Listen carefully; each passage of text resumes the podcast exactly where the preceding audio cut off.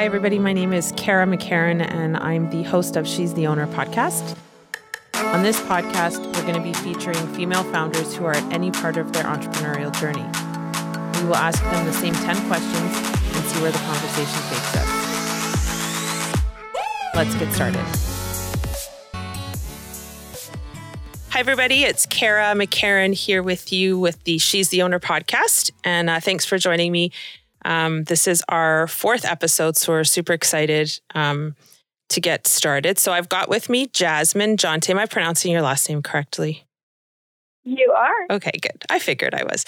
So Jasmine and I, um, we were new friends. We met um, actually, I think it was in 2018 at the Newark UPW. We were both crewing, and um, you were, I believe, in the back on the uh, risers doing, was it the iPads or something, or, or doing I don't know, you always seem to be b- back there doing, um, recording what Tony's saying or doing something very official compared to what I'm usually doing, which is helping hands and running around like a maniac. But, um, so yeah, so we, we met a little while ago, but she's one of the, I, I follow her on social media, obviously, and I think she's one of the most engaging women that I've seen in a long time. Um, very genuine, super sincere, says what she feels, which I like, drops F bombs when necessary, which I also like.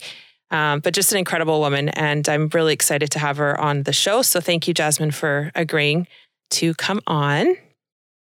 Yeah, thank you for having me. I appreciate that. I was wondering if this could be an explicit episode or not. Oh, hell yes. you know, I like to swear. So, of course. Excellent. So, um, We're on the same page. That's right. Um, so, I, I, typically ask a, a, 10 questions of each of each guest that I have on. Um, I feel like Jasmine and I are going to go off the path a little bit just because we're both very much in the Tony Tony Robbins environment. And so some of these questions might be a little bit too um, not deep enough. But let's start with um, your company. So tell us what the name of your company is and why you started it and how it came to be. We'll start there. Absolutely. So I lead the Alliance Mastermind. So it is a, it's a company in the personal development space. Um, anyone who is not in that space may not know what a mastermind is. So let me start there. A mastermind is getting together with a group of like minded people to support, uplift, and rise together. Um, Tony one of his huge quotes is proximity is power. And we've all heard you are the average of the five people you spend the most time with down to your income.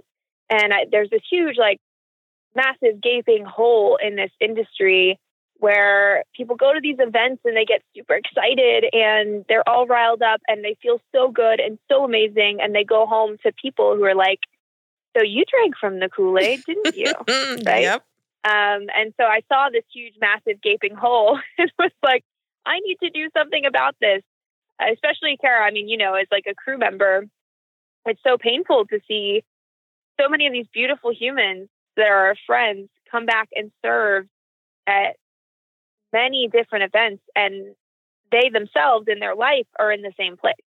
Right. Right. So it's, you know, they they have a health challenge and they come to the next event, they still have the same health challenge. And they come to the next event, they still have the same health challenge. And so my mission became helping people have that love and connection when they get home. It's it's how do we how do we take that energy and how do we infuse it into every day of our lives, every week of our lives. Um, and so that's what I do. That's uh, I mean I love the the description and how you explain it because I'll tell you when I first when I went to Business Mastery, that was my first live event in 2017. But when I went to UPW in 2018 in Chicago, that was my first UPW. And I, the kid said to me later, Olivia, she's 18, she crewed with us in uh, LA, but the, they said to me, you were like hollow when you came home. You, you seemed empty. And I was like, holy shit, like that struck me. And I thought about it later. And I kind of was because I left all my bullshit in Chicago.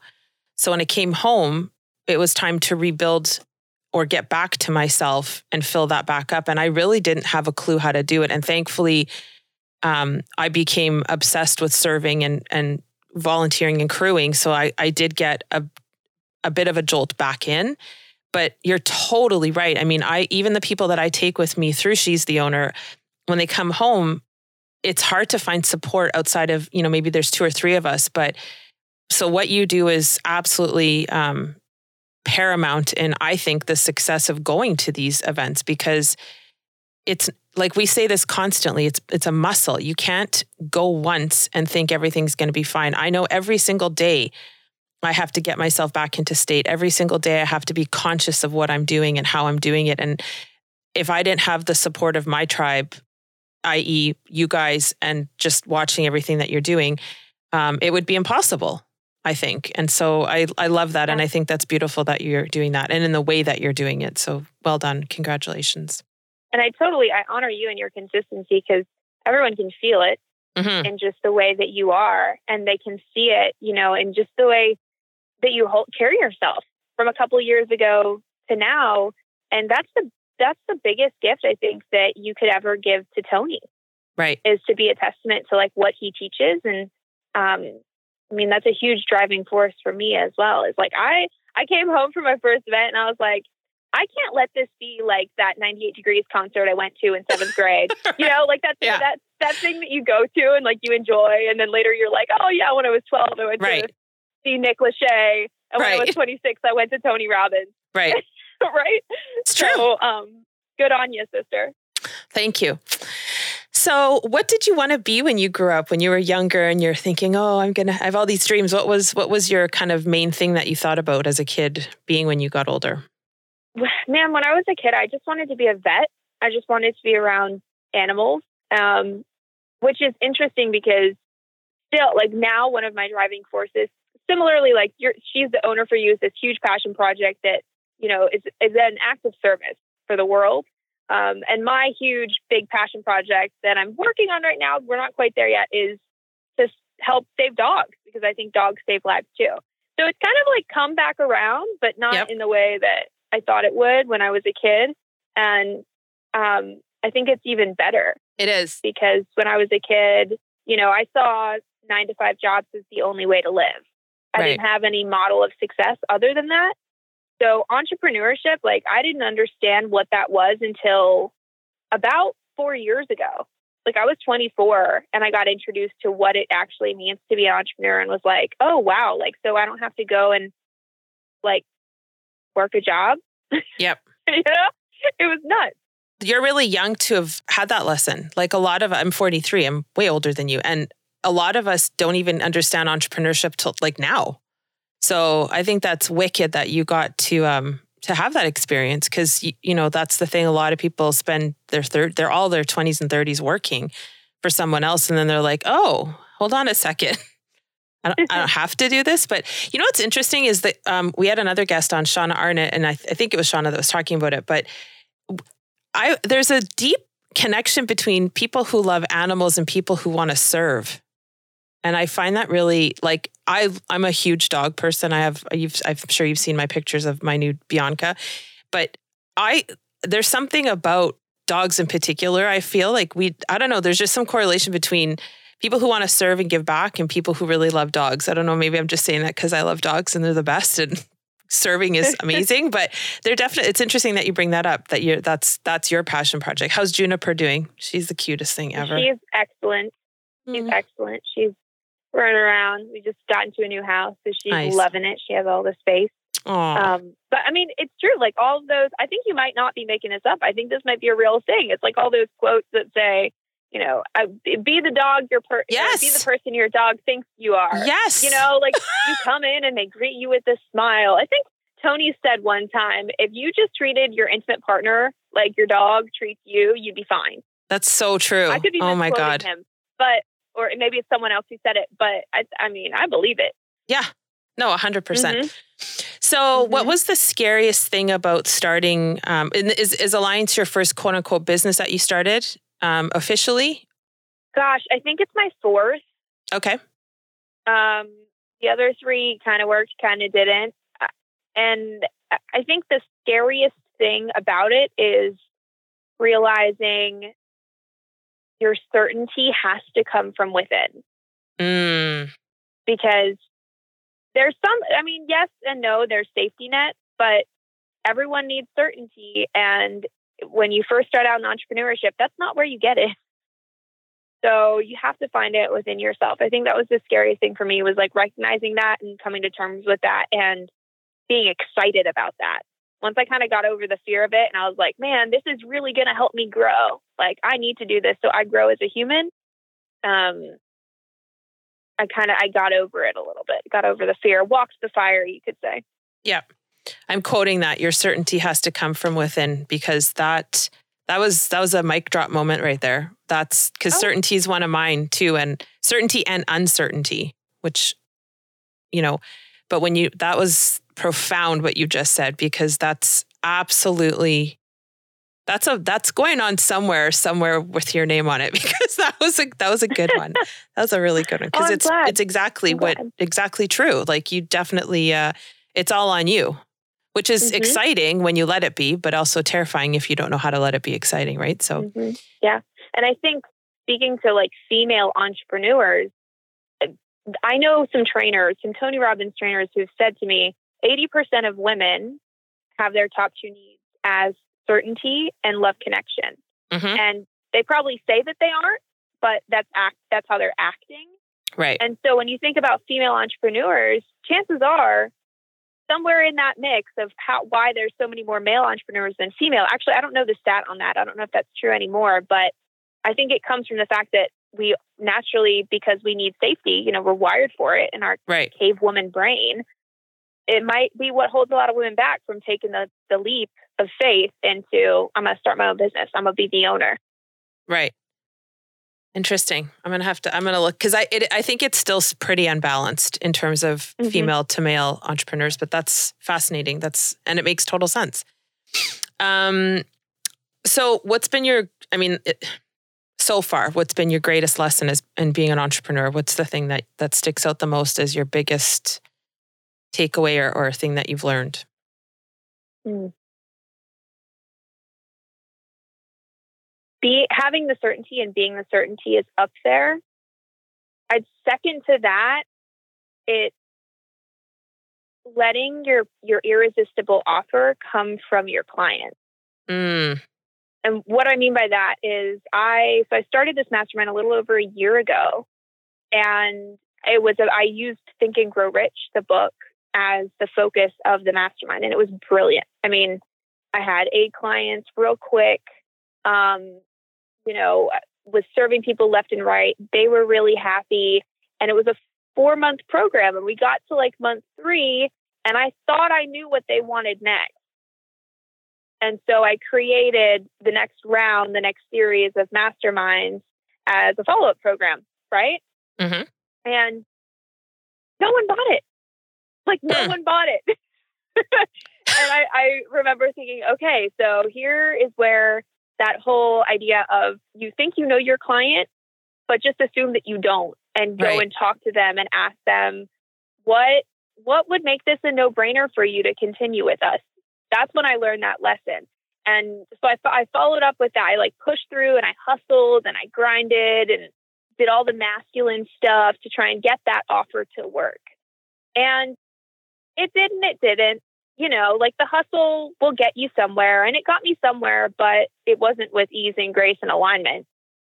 And so it was February the next year, um, that, which was about uh, three months after I'd launched that shitty offer, uh, that I went to, you know, I picked 20 clients and I just was like, hey, dude, hey, girl, can I talk to you for 20 minutes? And I got feedback. I got feedback on where they were at, what they needed. And started crafting an offer around that and then went back to them and I was like, hey, here's what I came up with. What do you think? Right. And then that's the offer that has become like our foundational program. And I didn't even create it. So I, I always think it's about, you know, what's your ideal client? Serve them how they need it. Like you don't have to have any ideas. You just have to be a gatherer of ideas and then nurture that that idea into being for the people you serve. So in a lot of ways, like I mean, that's feminine, right? Right. Sorry, I was just going to say that. It sounds like, and that leads to the next question: is what does feminine and masculine energy mean to you? But it sounds like you went in in your masculine, trying to force sort of the agenda by being, you know, more of that risk taker and more assertive, aggressive, whatever word we want to choose there. And then once you went back into your feminine, so you were vulnerable and then more nurturing, you got the result you wanted. Um, Interesting. Not yeah. interesting, but we interesting. However, we know that that makes sense. But so what is so then let's that leads me to the next one. So what what does feminine and masculine energy mean to you? A lot of times when I bring this up to people who aren't in our environment or ecosystem and and that those terms are new to them, um, and I've had a conversation actually with one woman who was in her masculine arguing about how she was feminine, which was really interesting. Um, but they, a lot of people think it means woman and man, and I'm always trying to educate them and saying like we all mm-hmm. have both energies. It's just mm-hmm. we make a decision on which yeah. hat we're wearing at which time. So tell me kind of what your view it, view is on it and uh, and how you how you see it. So yeah, so for anybody who's new to masculine and feminine, think of it like a continuum. Like if you've ever pulled up your phone and you know you can adjust the brightness, right? Like there's a scale of super dark to super bright.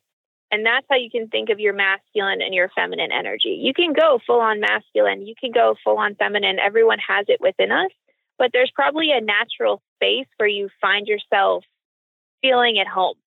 You know, like when you're mm-hmm. at 60% brightness, you feel at home yep. And so uh, that's kind of how I like to think about it. And the good news is you can adjust it to the room. So if you're in a really dark room, you don't want your brightness at full on 100 because it's totally out of alignment with the space. So you can adjust it. Does that make sense, Kara? Yeah, totally. I love yeah. this analogy. The brightness of the, yeah, I mean, that's. Yeah, right. Brilliant. You might just the have to be you, co-host on this show from now on, Jasmine, because you're dropping some really good ones. Oh, good. I'm so glad. I'm, I'm see now. I'm a mic runner at Tony, so that's the, the, the whole thing is you can't drop the mic. Um, right. So it's cool that I can do it here. Um, yeah. so um, so you can think of it like that, right? Like the the brightness of a room, and you can adjust yourself to meet your outcome. You can adjust yourself to meet who you're around. So let's take intimate partners, for example. We'll take it to the place where um, you're as a woman, right? Because this, this podcast is for women. As a woman, you want to be in your feminine around your man, which encourages him to be in his masculine. And you can think about feminine and masculine. My favorite metaphor is by David Deida uh, in his book called The Way of the Superior Man. And he says the masculine is like the rock. Okay. The, it's fully rooted to the ground. It's immovable. Um, it knows what it wants. It's concentrated. It has that focus, that um, that weight to it. Okay. Whereas the feminine is the ocean of emotion that swirls around the rock. So it can push the rock, it can pull the rock, it can be a tidal wave, a tsunami, but that rock is not moving. And so when you think about the dance between masculine and feminine, that's how a lot of times it feels. Mm. Is uh, you know, as a as a woman, when I'm in my feminine with you know with an intimate partner who's in his masculine, it feels like that kind of natural way of being where I can you know have super high emotions and super low emotions, and I can I can push him and pull him and tease him, and he's just sitting there and enjoying it. Right. So, um, so, you know, that's, and then in, when we think about business, a lot of times what's been modeled for us is masculinity. What's the outcome? What are the action steps? What do the numbers look like? How are we going to get from A to B? And it has its place. It's absolutely something that I use. But when it comes to creation, I have to be in my feminine because that's that's my home. Yep. That's where I feel most like myself beautifully said that's and that's exactly it. And and i think too that's that's part of the problem is i think a lot of women don't understand that. And i was just i was just saying to one of the producers here actually about how how society has really sort of created this a bit of chaos around this feminine and masculine energy slash roles. We don't really know men are scared to talk women are trying to do everything and there it, there's no balance i don't i feel right now. I mean that's not true i guess not everywhere but i can see that there's there's imbalance in how to be a woman and how to be a man or how we're feeling about being a woman and, and being a man. And i think you know then and the next thing i wanted to ask you is if you're you ever find yourself too far in your masculine? I know i have and i know i have in my intimate relationships and i um, but i do know that i can re, sort of call upon that energy when it's necessary in business because you do have to show up that way. I mean, especially a woman in business, if you're in a in an industry that's predominantly men, which I am for for the content company, if I'm not showing up really in that in that mind frame, then there's there's opportunity for me to not do as well. There's, you know, if I'm in contract negotiations, I have to very consciously say, okay, you know, I'm not being creative right now. I'm trying to get the job done. So this is how I'm showing up. But I think there's still such confusion around when that part of your day is done, you can then, because st- my home is feminine as well. I'm, I feel mm-hmm. much more, and it's not about being, you know, being girly and wearing dresses. And although that's beautiful and that makes me feel in my feminine as well, it's about how I'm feeling. Am I being vulnerable? Am I being empathetic? Am I being, um, you know, nurturing? All those things that represent feminine energy f- for me. And it's turning off. It's taking, I, I always equate things to hats. It's taking my masculine hat off, putting the feminine one back on, and and I and I'm comfortable and I feel good. Not always, but people, I think women especially have a hard time understanding that you can be both, and both are beautiful and both are necessary. And um, but for me, when I was too far in the masculine, it affected how I was parenting my kids. It definitely affected my my marriage, which is no longer. Um, that wasn't, I wouldn't say the reason it ended, but definitely didn't help. But yeah, so I think, um, and that's why I wanted to bring all of this to light because women don't even know what they don't know about this stuff, right? Like they're they're walking around not understanding. And as soon as I say, "Do you do you understand feminine and masculine energy?" Well, no, and I explain, and they're like, "Holy shit, that's I'm doing that," and I'm like, "I know," and it feels like crap if you're always in your masculine. So, mm-hmm. um, so do you ever feel? Is there any examples you can give of when you've felt like you've caught yourself too far in the masculine energy, and you need to kind of pull back if you want to be heard or be you know, whatever. Like, is there any time in, in your life in the in your career where you've thought, you know what, I, I probably came in too strong?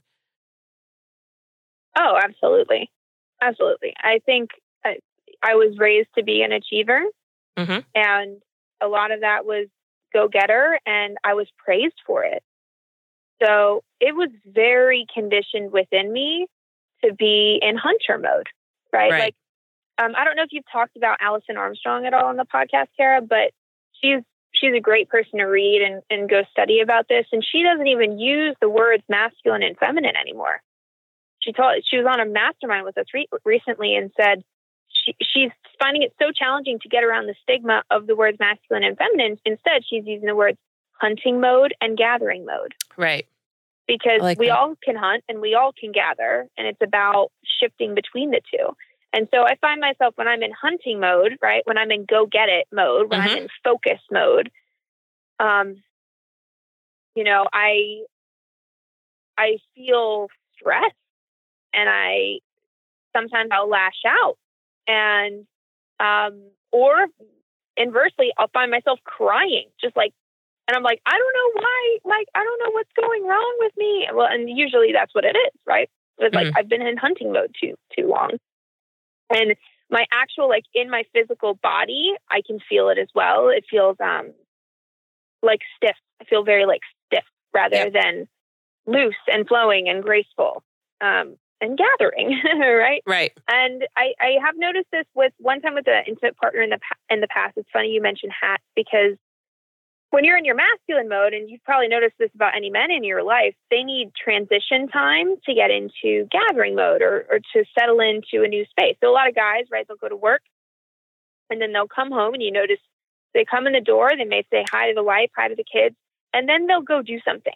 Mm-hmm. They'll go read a magazine for 20 minutes or uh, they'll go take a shower and change their clothes or um, you know, they'll flip through the news on their phone. That's what my dad does.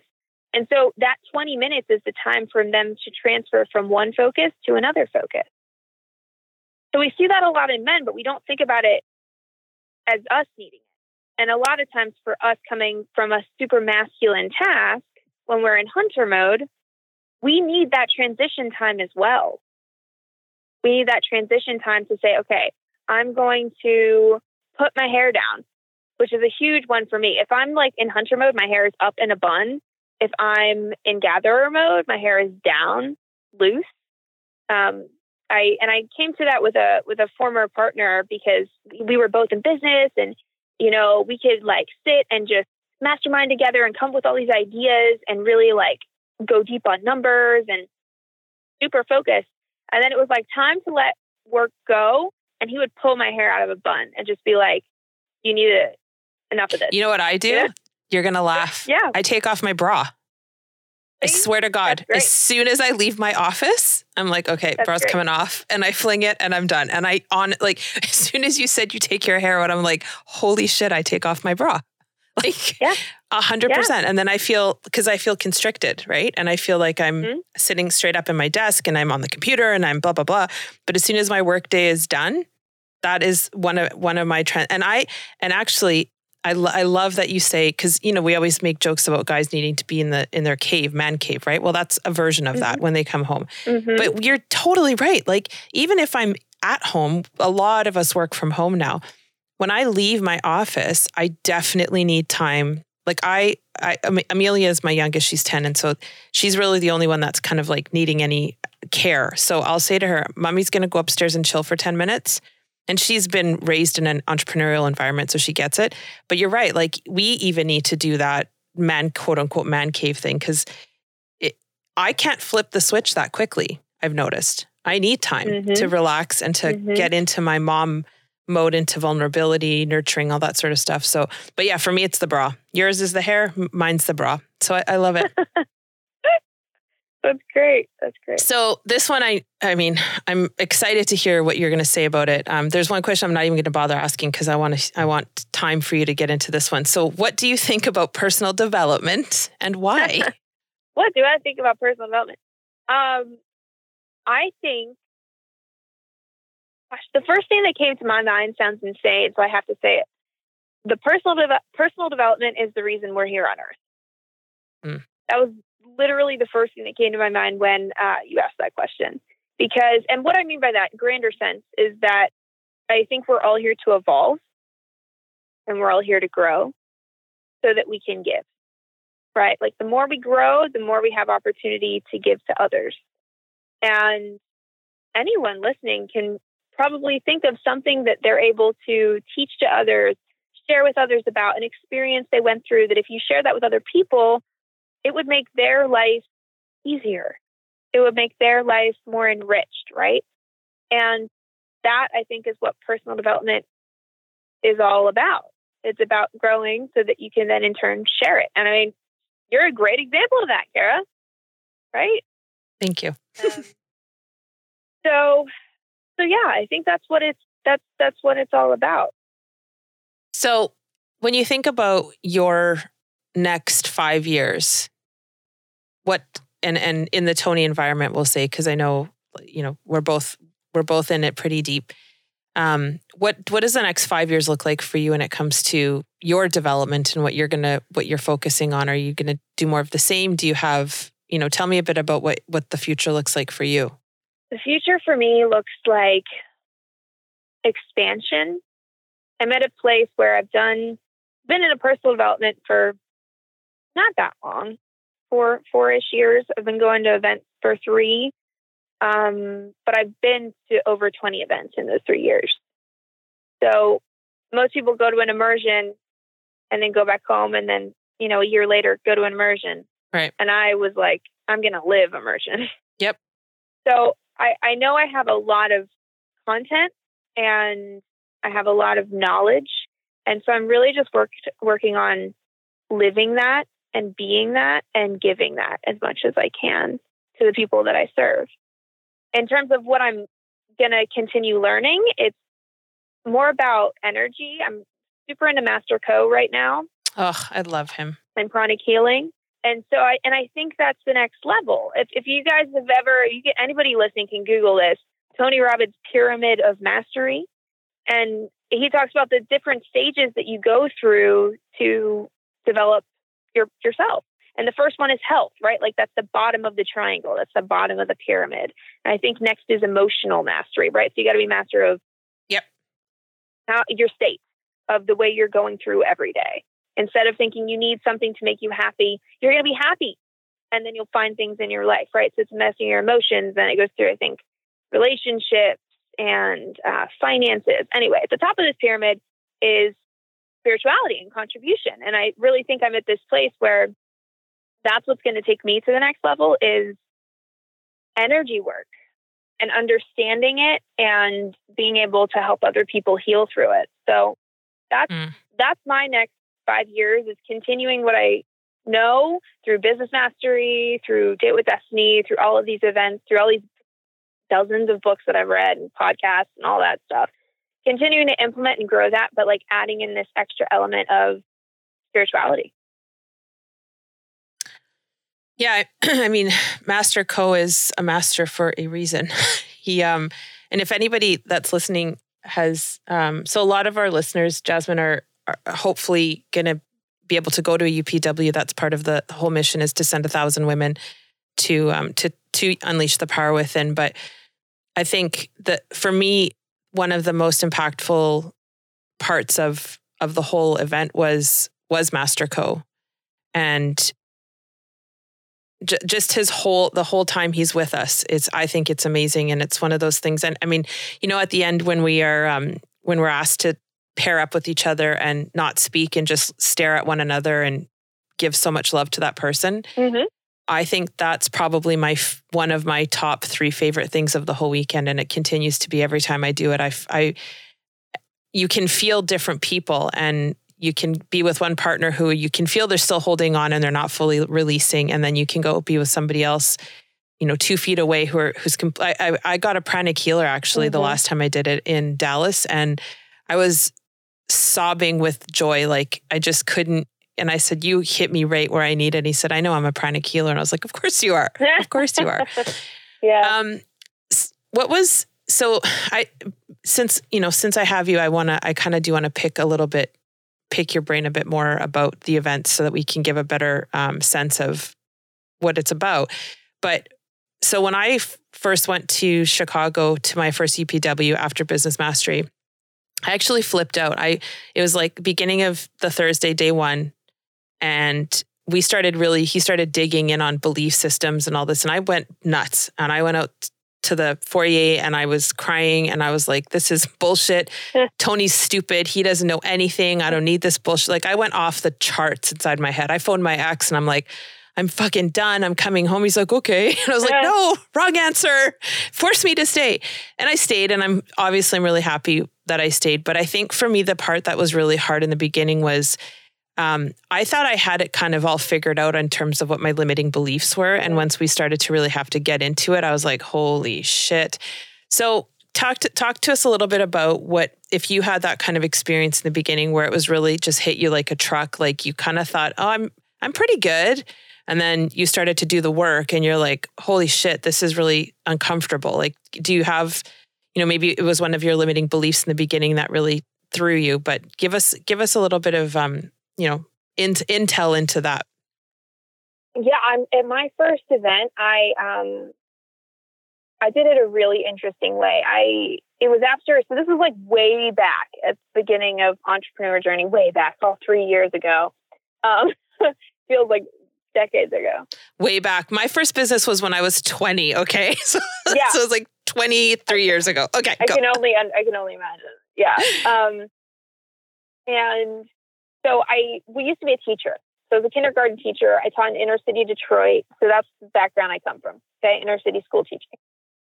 And I realized what entrepreneurship was. I was involved in an MLM. I kind of was like, oh, well, I don't know what to do, but I'm really tired of being suicidal. So mm. I'm gonna change. And I quit my job. I dumped my boyfriend and I moved back home. And Wow. I got home and I'm like, okay, clearly I'm going to be happier right now because this is me thinking you change the outside, the inside changes. Right. Classic. Classic. And I get home and I'm still depressed. And I'm like, what the hell is going on? Like I I made all these big changes, universe. Like I put some stuff out there. This was supposed to be easier and more of my stuff just kept coming up it was like it was getting worse. It's kind of like how if you ever cleaned a house and it gets worse before it gets better, kind of what mm-hmm. was happening. It's getting worse before it gets better. And so, by grace, a Tony Robbins sales rep, sales changes lives, people. Okay, if you're ever worried about sales, please just believe that's because it changes lives.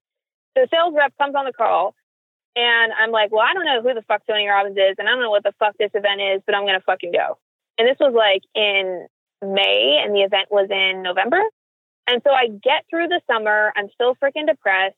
And I realized somewhere, somewhere like September, like a couple months before the event, I'm like, you know, I have some savings. I might as well use my use it to save my life. And I, right. I, I booked a trip, and I booked a trip. That event was in San Jose. The UPW was in San Jose, and I booked a one-way ticket three weeks before the event to San Diego. So I flew to San Diego on a one-way ticket, and I basically found my feminine energy because during those hmm. three weeks, I traveled up the coast of California. I stayed in Airbnbs. I drank coffee on the beach. I just breathed. For the first time in what felt like my entire life, I gave myself to just sit with it and be with it and be in the muck and be in the dirt and be okay with it. And during those three weeks, I listened to Tony's Tony's audio program called The Ultimate Edge. It is a three week program, mm-hmm. I think. Maybe it's maybe it's a month long, but every day I'd drive a couple hours and I'd listen to Tony in the car. And um, so by the time I got to UPW, I had had some time with Tony and I'd worked through a lot of my shit over that span because a lot of the program he has you do the work like what are your limiting right. beliefs? How could we break through them? What could the reframe be? And I get to UPW and I'm excited because I'm like, well, I've done some of the work already, right? Like this is going to be good. And then I'm sitting in my I'm sitting in my chair, and uh, it's it's day day one. No one's out there yet. Everybody, you know, the crowd's coming in. I registered the day before. I'm all excited. I got my lanyard, ready to hear Tony, and they have all these purple lights everywhere and they're playing cool music. and a girl behind me, sitting in the chair behind me, we're just sitting waiting for it to get started, goes, Can you believe we're going to walk on fire tonight? And I turn around and I'm like, What are you talking about? Oh, shit. And she's like, Yeah, they, we do fire walking at this event. Like we walk on fire. And I literally rolled my eyes and said, You're mistaken. That's impossible. Did you know. Little did I know. So clearly, I still thought things were impossible back then, which now I don't believe right. such nonsense. Um, so, I mean, that just goes to show, like, it, and still now, like, I've got shit I'm working on. Like, it, it never ends. Like, limiting, no, it doesn't. Limiting beliefs are limitless, you know? like, yep. They, they never end. And so it's just like the more you sit with it and be in it and be like, okay, cool. This is, um, my humanity is showing, it gets easier. So did you walk on fire that I first time? I walked on fire that night, and I've walked on fire seven times. Girl. I think at this point. I think this this next one will be my fourth. Yeah. Fire walk, And it's so scary. I think every fourth time. or fifth. It is. Fuck. People don't believe me. I'm like, no, you don't. And like, why would you do it again? I'm like, because I don't want to. Mm-hmm. That's why I do it again and again and again. And even the last time, Last one was my best fire walk, but the first time I did it, I burned my foot a teensy tiny bit, like no big deal, but enough that I knew I did it. Mm-hmm. Second time when I was crewing, I didn't burn myself at all. It was my favorite because I was serving. Mm-hmm. I yep. was Silent Angel, which, if anyone volunteers ever, you'll understand what that means. Silent Angel is the best job, I think, in the fire lane. Oh, I'm first and anchor. I, I like first anchor. Oh, yeah. Silent Angel, because I have to shut up. Yeah. I can give you energy when I'm talking, but when I'm quiet, it's more it's it's more of a challenge for me. Mm. But just walking those 350 people across, and then I floated across that firewalk that time. It was amazing. Mm-hmm. I, it was incredible. I loved it. Um, so last question, because we're going over, because I could talk to you forever. Agreed. Um, how do you get into your feminine energy when you are conscious and you have intention to do it? What are some of the ways that you get into your feminine energy? There's so many. I think if I'm if I'm not in my hyper masculine, it's literally a state change. Like I have I've built enough triads, which is uh, mm-hmm. a word for a state, which is you know a way of being. So you can say I have a happy state, I have a sad state, and there's a certain way you hold your body when you're happy, and there's a certain way you hold your body when you're sad. And there's a certain thing you're focused on when you're happy, there's a certain thing you're focused on when you're sad. There's a certain language you have when you're happy. There's a certain language you have when you're sad. And so it's those three things physiology, focus, and language.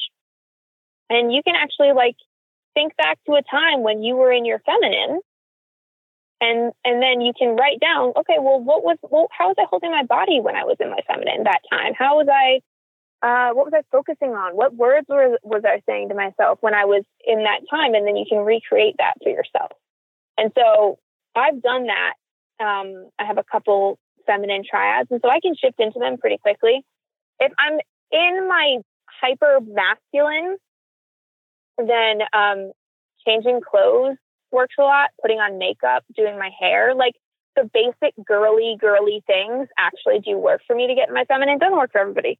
Um, but works but works for me. And I also sometimes I'll journal. If I'm like if I'm really mm-hmm. frustrated mm. about something and that's why I'm so like stiff and intense and in my masculine, I'll write it out. I'll just do like a brain dump and I'll just put it all on paper. And then that to me is like, okay, I've transmuted the energy now. Um, yeah. So that's really good. And also walking my dog. Like if mm. I don't walk my dog, I don't, I don't know what it is. Like I have a really hard time. So um, walking her is really, really helpful. Any kind of like movement like that. A lot of people will go to like a dance class and they say that helps them a lot. Being surrounded by other women, sisterhood is incredibly yep. important. Um, so yeah, I mean that's the sprinkling of ways so I had my actual coach on here um, a couple episodes ago, and she's also she's part of the Tony Robbins Coaching Coaches Academy as well. And her and I were talking about this question, and both of us said being in nature. And I so I do walk my dog five kilometers. I don't know what that is in miles, three something miles a day, but in out it's outside, and it's the same route basically that I always go with her. But I will put on my I call it "Pump Up Your Shit Woman." That's the playlist, and I you know, it's a bunch of songs from UPW that are that speak to me and get me into that feminine energy zone. And I start to visualize and I daydream. I find daydreaming really gets me mm-hmm. into my feminine very quickly. Um, and the triads too, like, you know, I, I do, I, I have them as well. I probably could use some, um, like, just as you were saying, feminine triads, I, I could probably use a couple of those that I can recall quickly. I have one that's Samantha from uh, I named her Samantha from Sex in the City when I need to get into boss mode. Mm. So it's a bit of the reverse, but she's so feminine in her masculinity, which I think is yep. also really cool. Just how she approaches things, but nature I think is a really big one. Um, and dancing too, like music. Music is life. Mm-hmm. Like that is it. It. I'm so anchored now by so many damn songs. Like I could be in Walmart, and if I hear, you know, like any Avicii or anything, I'm like jumping like an idiot and loving every 2nd mm-hmm. of it. But yeah, there's there's a ton of ways I think, and it's it's just identifying them. So I'm I'm happy that you gave us some examples and the listeners some yeah. examples. But Absolutely. that is that is it for the uh, questions. Um, I don't do. Is there anything that you wanted to kind of leave everybody with? Any kind of? I mean, you're brilliant and you have incredible ideas and and uh, nuggets to leave. I don't know if there's something that you wanted to share before we wrap it up. I, I think I'll share that as women in business, we have to know that we're we're not up against this thing of we have to learn how to be masculine. I think it's really our strength and our power is being in our feminine and knowing how to tap into the masculine when you need it. I think a lot of people see it as like an either or thing. And mm, the strength is right. that we have this this beautiful ability to be in our feminine that's naturally conditioned. And then the world has also taught us to be in our masculine. And so they've conditioned that. Whereas, you know, men, on the other hand, like poor things, like they are conditioned to be in their masculine and they're naturally masculine. So I think for men to tap into their feminine and use that is a really big challenge. And as as women, we kind of get the best of both worlds. So totally. Instead of seeing it as like this hard, big thing we have to overcome, it's really working in our favor. Yeah. And it's just learning to balance it. Mm-hmm. That's it. Because it, it is. We're, we're very, I mean, I think we're the luckiest creatures ever mm-hmm. for exactly why you just, what you just said. But, well, my dear, um, I've so appreciate. I can't. And you're not coming to Miami. You said right? I will not be in Miami now. Oh, okay. Are you going to date with Destiny or crewing it later? It's no? still up in the air. I might crew it. Um, I might not. It's about you know, right now it's about taking care of my people and my business and doing that first. Yeah. So we'll see where we're at. Cool. Um, so just quickly tell everybody where they can find you if they're interested in um, in connecting with you. You can find me on Instagram, Jasmine Jonte. You can find me on Facebook, um, Jasmine Jonte there too. And uh, we have a, a, website as well, www.thealliancemastermind.com. Um, but reach out about anything. I'm happy to help. I'm happy to serve. And uh, yeah, you know, I love this tribe that you're creating, Kara. So thanks so much for having me on. Thank you for coming. I uh, I appreciate it, and I hope we'll we'll be able to uh, hang out in the next little while. But uh, if not, you know, you can always come to Toronto when it's freaking freezing here and uh, complain with me about the weather. It's all good. It's all good. Anywho, all right. I love you, girl. I will talk to you soon. Thanks again. All right. Bye. Kara. Bye. Bye.